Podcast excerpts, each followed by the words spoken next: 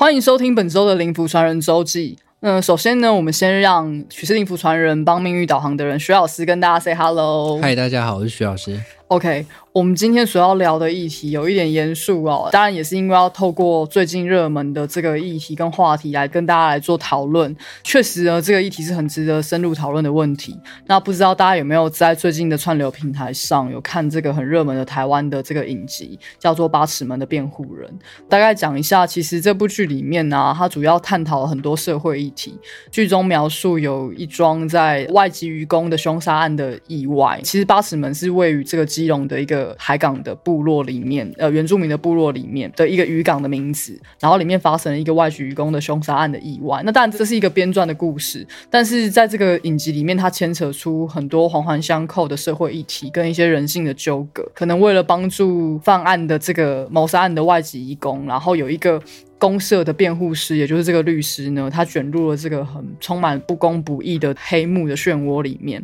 那在这个审判的过程中然后面对这个人权啊利益啊情感中的各种纠葛所以我们想要在这集蛮聚焦讨论的一个点就是死刑应不应该废除的议题。他虽然有点敏感那当然我跟徐老师也不是法律或是相关的专业人士但是呢我们可以就不管是玄学或是道教的观点跟我们自己呃个人看待这个事情的观点然后来去分享徐老师他对死刑应不应该废除的这个看法。那当然我们在本集的节目中不可能会给听众百分之百确切的答案但我们可以透过现在这个议题正在热烈讨论然后来进行细部的徐老师观感上面的这个分享毕竟死刑这个议题它是非常复杂的我们也没有办法透过个人观点或宗教立场做片面的解读可是为什么我们要有这集讨论的原因的目的在于我们提出几个思考的方向可以借由这几个问题帮助大家理清对于死刑的立场因为其实很多人都会面对这个议题也有可能会在未来的选举或什么一些公投有的时候你会接触到这个问题。那我觉得发生在这个社会上的议题，也可能都是跟自己息息相关的。虽然你可能不会真的去接触到死刑，或是去经历到死刑，可是可能都可以在这个社会上面去关注一下。呃，你如何看待这件事情？那所以我想要首先跟老师探讨的是，第一个问题是：死刑可以吓阻犯罪率吗？死刑可不可以吓阻犯罪率？我觉得是可以的，但是……我也必须要讲一件事情，就是虽然说大部分人会觉得说，哎，这件事情上我们在看新闻还是在看剧。但是其实现在台湾有所谓的国民法官，如果以后真的有一个可能要被判死的跟社会舆论上面的一些相关压力，而你被选到去当国民法官，你是不能不去的。是对你当下要决定一个人的生死，你会怎么做出决定？我先丢一个问题给各位观众去思考一下这个问题。所以其实呃刚刚有提到我觉得老师刚刚也讲了一个非常重点的因为我刚刚有讲说你不一定会经历死刑可是现在有国民法官的制度你有可能就是会去判别或是辨别这件事情的人。你要决定一个人的生或死。对。那当然不是由你一个人决定，可是你提供的意见跟你的观点是会被采纳的，所以其实你不可能完全的去跟这件事情摆脱关系，你有可能就是会被选中的人，所以我们今天才要探讨这个问题。那就是刚刚我跟老师的提问是，实行可以喝足这个犯罪率嘛，其实有些反对死刑的人呢，他们主张的是死刑无法真的有效的遏阻犯罪。那原因是因为什么呢？就是他们可能也会主张说，或许可以透过其他的方式，不是要置人于死地的方式，可以透过教育啊，或是改善贫富差距啊，降低失业率等等的方式，可以让人们不会有更多的理由去杀人，或是去有杀人这个念头。那当然，死刑跟犯罪率之间的关系还是会。涉及到相关的经验啊、研究啊、数据啊，或是社会上面有一些科学研究的对象。那像老师刚刚所说的，他觉得实行可以贺主犯罪率的原因是什？你觉得可以贺主的原因是什么？一般而言，人为财死，鸟为食亡。俗话说：“抬头还行，李无狼走；叼紧也行，李无狼走。”但是实际上，呃，不管你在一些电视剧还是什么，其实你可以自己扪心自问，想想今天你去做一件事情，可以赚很多钱。但是做这件事情，在古代要杀头，在现代要枪毙，你有没有可能会让你收手不做？我觉得是有可能的。那当然会做的人还是会做，是对。那我觉得会有一部分的人，比如说有共犯、有同伙，他们可能就会想说：“哎，这个在这边的法律上是要判死刑的，那有可能就让他退缩，甚至。”如果说哦，假设去检举幕后的人有奖金，那可能不仅仅让他们退缩，有可能喝阻了，或者是完完全全阻绝了一桩很大型的犯罪，是有这个可能性的。对对对对对，所以我觉得是可以的，但是当然不是全部。是因为我们刚刚有说，就是我们是会透过几个思考方向跟观点，然后来让大家去。针对这个题目做思考，应该又会有很多人都还没思考这个问题：是我应不应该要支持死刑？那我们现在就提供刚第一个问题是，你可以问自己。说死刑可以遏阻犯罪率吗？那我们刚刚有提出老师这边的见解是什么？当然你可以有自己的答案，也欢迎也可以可以跟我们交流。但是可以透过这个问题去问你自己，你觉得可以吗？那再来可能或许还可以抛出另外一个问题来促进大家对于死刑有更多的思考。当然这个跟道教说的道家说的这个天理循环、因果报应有一定的关系，就是杀人的人就一定要偿命吗？这是第二个问题，对，因为死刑就是，当然会有很多的民众会说，当然啊，就是他就是夺取了一个无辜的人的性命，那他为什么不可以用自己的命来偿呢？因为就是以牙还牙的这个这样的概念嘛。那还是说，假如他不偿命，会有什么其他的方式可以补偿？那因为对于被害者或家人来说，可能。会有一方面的人会觉得，啊，你即使让这个犯罪的人、杀人的人去受死了，可是也于事无补，也没有办法让死者复活。那所以这个背后要探讨问题是：杀人者该不该死？会不会需要考虑他背后的动机跟缘由？对，那当然就是也会跟上一题的问题有相关的关联，就是死刑能不能贺阻犯罪？那我自己是觉得死刑能不能贺阻犯罪是一个一个问题，但它不是重点。那重点在于。人应该要得到他应该要得到的报应，即使他今天杀了人，他有背后的缘由，他没死，可是他一定会接受相关的因果报应的，因为他今天确实就做了一件杀人的事情。那到底什么才是应有的报应？那在法律上来说，当然就会有攻方两方的证词来做出好像离正义最靠近的判刑。对，那就是人间的判断嘛。那老师又怎么样看待这件事情？杀人者就是该死吗？首先，杀人者一定该死吗？不一定。杀人者一定要偿命吗？也不一定。那为什么呢？假设你今天是国民法官，你要去想一件事情，你要去搞清楚一件事情，就是他今天为什么杀了他？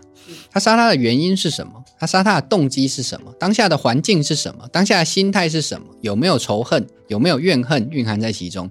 他杀的那个人，其实被他杀的人该不该死？被他杀的人到底做了什么？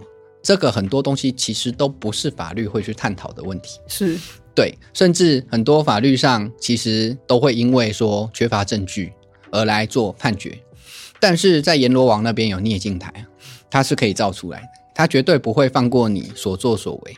但是我说的他不会放过你所作所为，如果你今天杀他是有原因的，其实阳间的法律跟阴间的法律是完全不同的。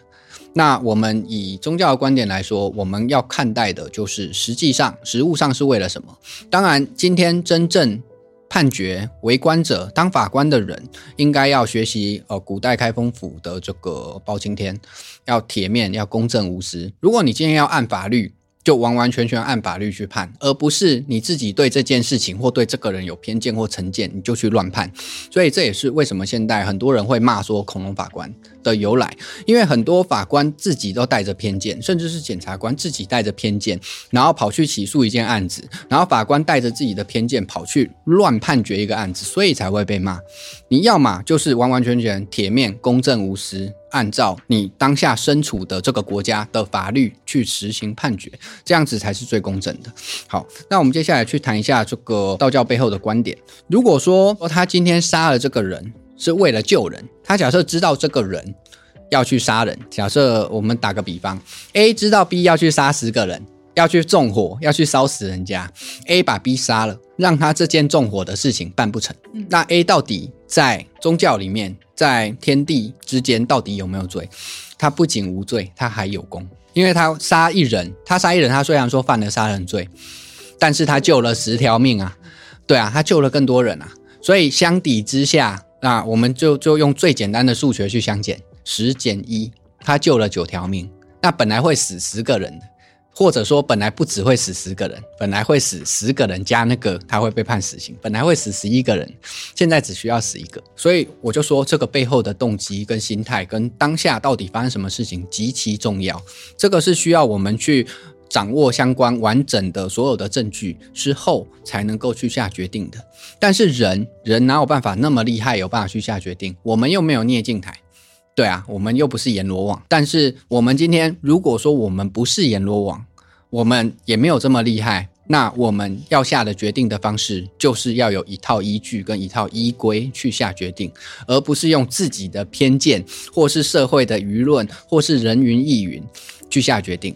那刚刚主持人讲到说以牙还牙，以眼还眼，这是古代那个汉谟拉比法典嘛？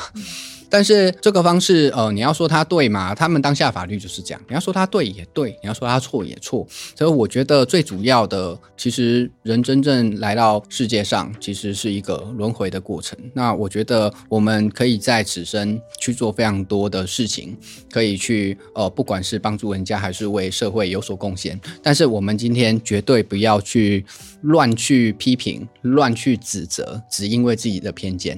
你这样子可能哦，假设一。一些键盘侠还是什么的被骂，这些你们创造这些舆论，有可能害到真正的好人，然后有可能你们会害死人。那你们会去想说，你们这样子身负了多少罪孽吗？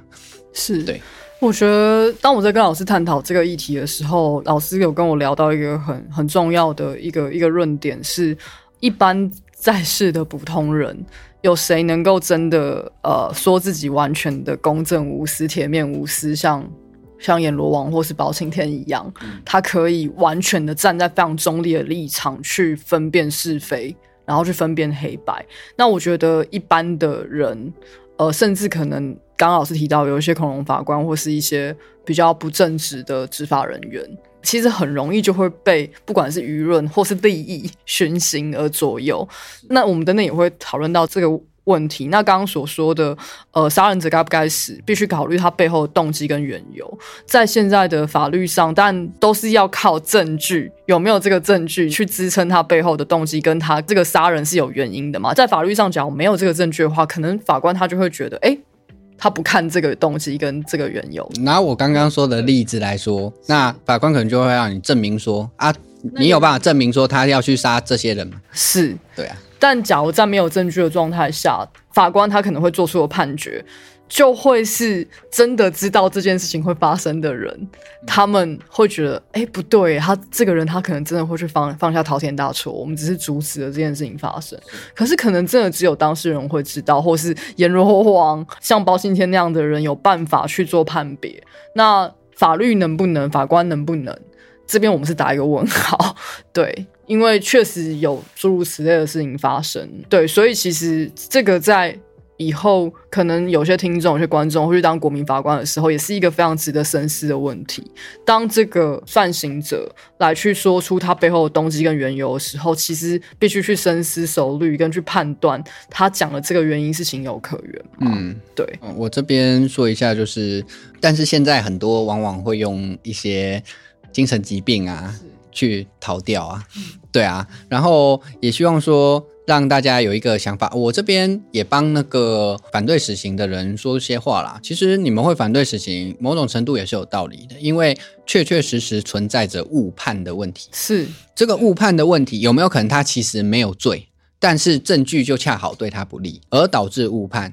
或许今天这个原因也有可能是导致一些死刑不执行的其中一部分的原因啊，因为怕误判。老师刚刚讲的，其实就是我们接着想要探讨的问题，也是社会上也好，我身边的蛮多朋友对于死刑很难过的一关，那就是误判。嗯，对，因为其实误判到底会不会存在？我觉得是人，不管你今天是法官，或是律师，或是相关的执法人员，因为你不是公正无私的神明，或是你你无法真的做到完全的全观的了解，你没有那个老师所说的那个那面镜子，你没有办法真的知道背后缘由是什么，其实就有可能会造成误判。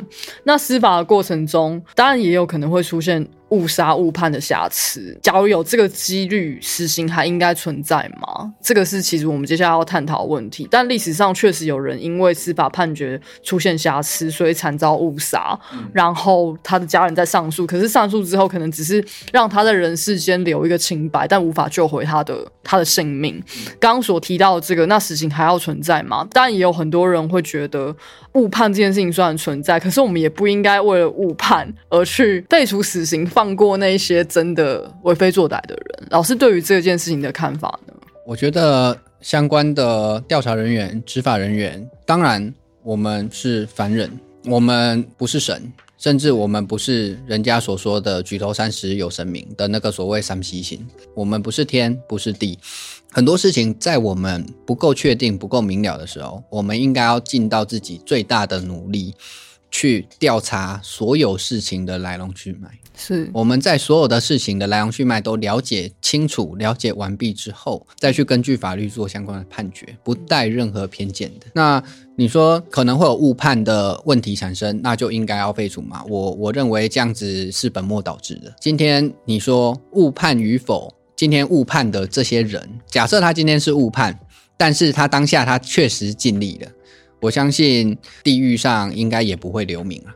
但是如果他今天误判是因为自己的懒散，这些执法人员或调查人员因为自己的懒散而不认真，那你们以后这个因果报应自然而然就是你们要去承担。刚刚老师提到这个呢，就是我想到前阵子有一个很大的新闻，那当我们对事不对人，就是在呃台湾的历史上，他他也有在美国就是执法过，然后他是相关的执法人员，理性的很知名的法医，然后他前阵子就是有被。媒体爆出来说，他多年前很多年前，然后曾经经手过一个凶杀案，然后他是去伪造这个证据，然后来让这个人判刑。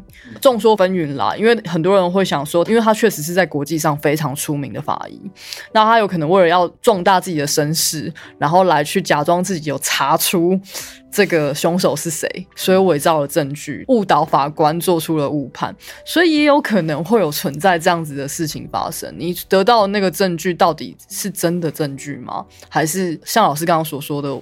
当然，这个法律的背后，死刑必须要存在。它有一个很重要的基准，是每一个执法的人员，每一个法务人员，他都必须要去。尽到他最大的心力去查证背后的原因是什么，但假如其中有一个人或是关键的人物，他没有这样子的心思的话，就有可能会造成整个判决或者是走向不对的走向。当然，刚刚有提到，也有很关键一点是国民法官。假如你真的也参与了这个判决的一环，你就必须在平常也去思考这件事情，你要去练习，你要如何做对。很多是非黑白的事情做出正确的判断，以及呃，你不是那种会受舆论压力的影响的一个公正的状态。因为其实，在影剧里面也有提到，死刑会不会执行，也是会依照当时的政府跟执法人员，他会不会被媒体的风向影响。跟假如那个时候就是众怒难平，每一个人都说这个人应该要死，然后我才去执行这个死刑，而不是看这件事情是不是真的。对这个人公道来去做判刑，我觉得好像就是会去造成所谓的误判，跟根本就是误杀了这个人。当然，老师，我觉得老师说也非常没有错，我们不应该本末倒置，因为假如法律就是这样子运行的话，我们应该是得去遵行，就是每一个人都得去查证背后的原因，抽丝剥茧来去找到最正义的判决的这个结果。那当然，刚刚有说到就是。误杀也有可能是以前办案的方式不够精准，那现在用高科技的办案比较不会造成误杀。老师对这个方面的解读呢？可能以前就是比较没有办法，真的会有很多最正确的找到证据，可是现在有相关的仪器可以产生。老师会觉得这方面确实也会减少误杀或误判的这个几率吗？如果我来讲的话，我会觉得四个字：官场黑暗，自古以来。都是如此。其实古代在法医，古代的法医叫仵作，华人的法医好像在我忘记多少百年前，反正在很久以前就已经非常厉害了。这些仵作在验尸啊，他们以前就有很多方法可以去，比如说血迹被刷干净啊，他们就有办法让那些血迹还原出来。是对，其实，在古代那些仵作，我记得有一本书是叫什么书名我忘了，仵作的始祖的相关书籍，包含说哦很多各式各样的啊，呃，就是他是怎么死的啊。其实古代的仵作，我认为只只是现代的法医有借有很多的仪器啦，可以使用，然后跟现代的法医比较有办法去保存这个尸体。对，因为可能古代要搬到义庄去嘛，那当然现代都会冰起来嘛，然后再解剖嘛。但是其实古代的法医的那些，因为我有去读过相关的一些文献跟资料，然后一些法医学的东西，我以前也有读过一点，对，没有很多啦。那其实我觉得他们在查找证据这一方面，其实，在古代的这些法医跟现代的法医来说，当然都是非常厉害的，但是。在古代的法医来说，有没有可能有人去买通这个仵作？本来真正就有人抓到凶手啊，古代又没有摄影机，又没有监视器，然后可能就有人亲眼看到啊。但是他们这些人背后可能是和有钱有势的，然后去买通这个仵作，买通这个法医，做出不利的判决，有没有可能？当然有啊。比如我讲一个故事就好，相信大家看过《水浒传》，武松武大郎。跟潘金莲、西门庆的这一段，西门庆跟潘金莲把武大郎害死的时候，他把他毒死嘛。这个时候他就急忙的要火化这个武大郎的尸体，但是这个法医其实他也有买通他，但是这个法医是因为惧怕西门庆的势力而不敢声张，但这个法医偷偷了把一截的那个大腿骨留起来，等武松回来的时候，把这个大腿骨跟他们收买他的这个金子。拿给武松，跟武松说，他们当时有要买通我。那其实他是被毒死的，他并不是像他们那样子说是那样子死亡的。对，那当然武松后来就去杀潘金莲、西门庆，拿他们的头去祭拜武大郎嘛。那想必这个故事应该蛮多人知道的。说真的，这种东西我就说，这个黑暗自古以来皆如此啦。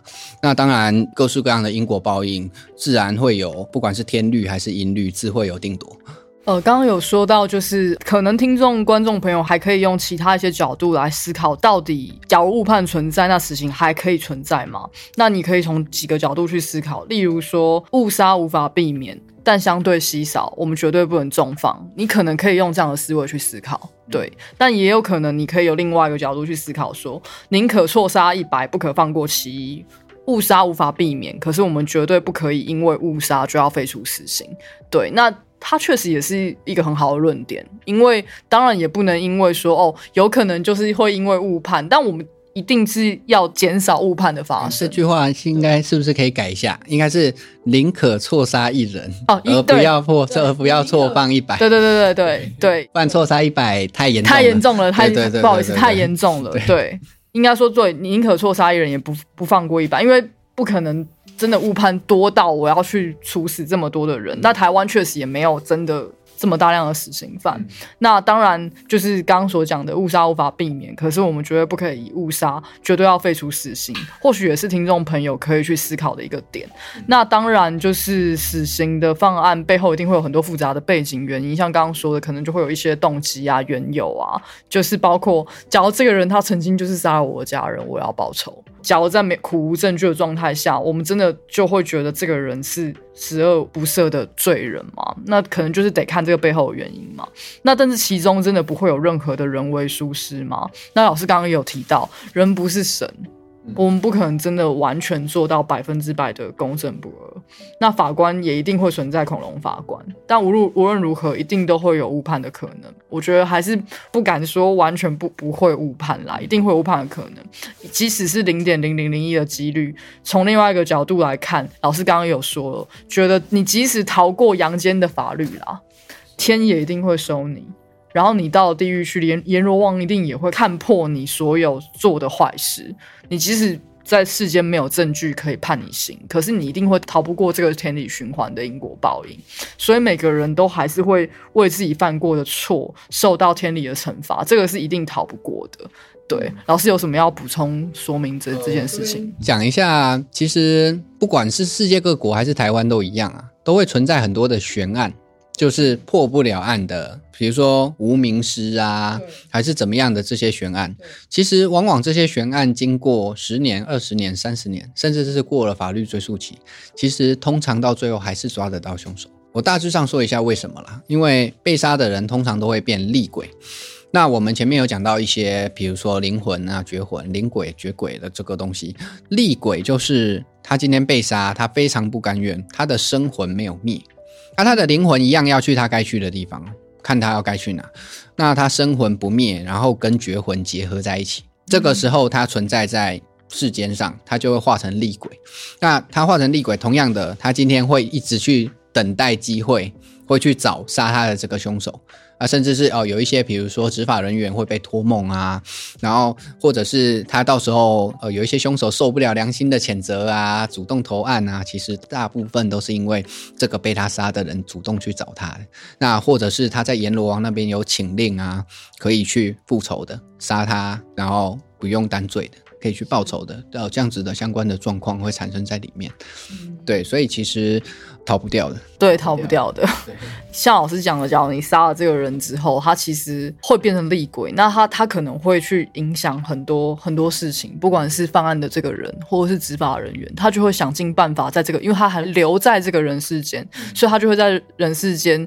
呃，制造一些不管是托梦啊，或是一些线索，还有他会一直找机会去要去找他报仇，找他报仇。所以不管是这个人他主动受不了了，他精神折磨投案，然后或者是执法人员，就是常常你有时候会看到一些案例或什么，就是忽然间执法人不管是被托梦，或是忽然间就想通了什么。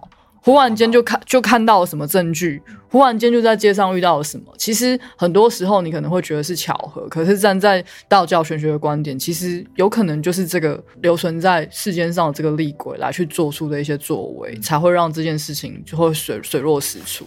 哎，那老师，我想要补问一题：当这个案子水落石出，然后这个加害人也绳之于法之后，那这个厉鬼他就会就此会离开吗？那基本上他他的心愿就了了嘛？啊，就是看他。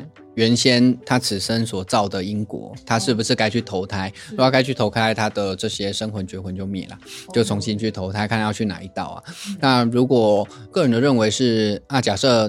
他原本也是做坏事的，那他还在地狱啊，还有一些刑期。但是他在阳间的这个应该就会生魂怨了，生魂就灭，只剩只剩这个绝魂，对，还在阳间。我认为是这样了，他就不会再去要找谁报仇，因为他的仇已经报了。OK，所以其实如同这一集节目一开始所说的，我们当然不会在这个节目中给大家百分之百确切的答案，说哦，你一定要支持哦，或是你一定要反对哦。我们当然不会这样。可是我们的重点在于提出刚刚所说的几个思考的方向。然后借由这些问题来。帮助大家理清对于事情的立场。或许之前你会觉得跟你完全没有关系，可是现在有国民法官的制度，你有可能就是会上法庭做出判决之一、提供建议的那个人。那有个观念是非常肯定、确切的，就是你去思考这个死刑的刑法存在的目的到底为何？我觉得最终的目的还是要让大家知道，说你犯了错就一定会有所惩罚。你不要想说啊会有误判呐，有可能。有可能我就不会被绳之于法，或者证据不足啊，什么去钻那种法律的漏洞啊？就是法律当然是生而为人，就是这个最低的道德准则啦。对啊，就是人人们其实是要依循着这个天理的循环来去做善事跟善念的，那就不会有这么复杂的问题。只要你本身就是一个。真的不做亏心事、不怕鬼敲门的人，就不会被这个死刑纠结，或是这些刑案纠结。对啊，当然这是一个非常乌托邦的理想。可是我们基于就是我们这个频道劝人向善的立场，我们还是会不断不断的重复跟大家这样宣导，就是你必须要还是要在人世间多多行善。对，那我谢谢大家的收听。那这是相关的议题呢，就是时事热点啊，然后或是我们透过一些剧集啊，我们也会陆续分享这个主题给大家。那欢迎大家留言分享，只要你喜欢这集的节目呢，也希望可以给我们五星好评，或是到我们的 IG，呃，许志定福传人帮命运导航的人跟我们互动交流。我们下次再见，谢谢大家，我们下次再见，谢谢大家。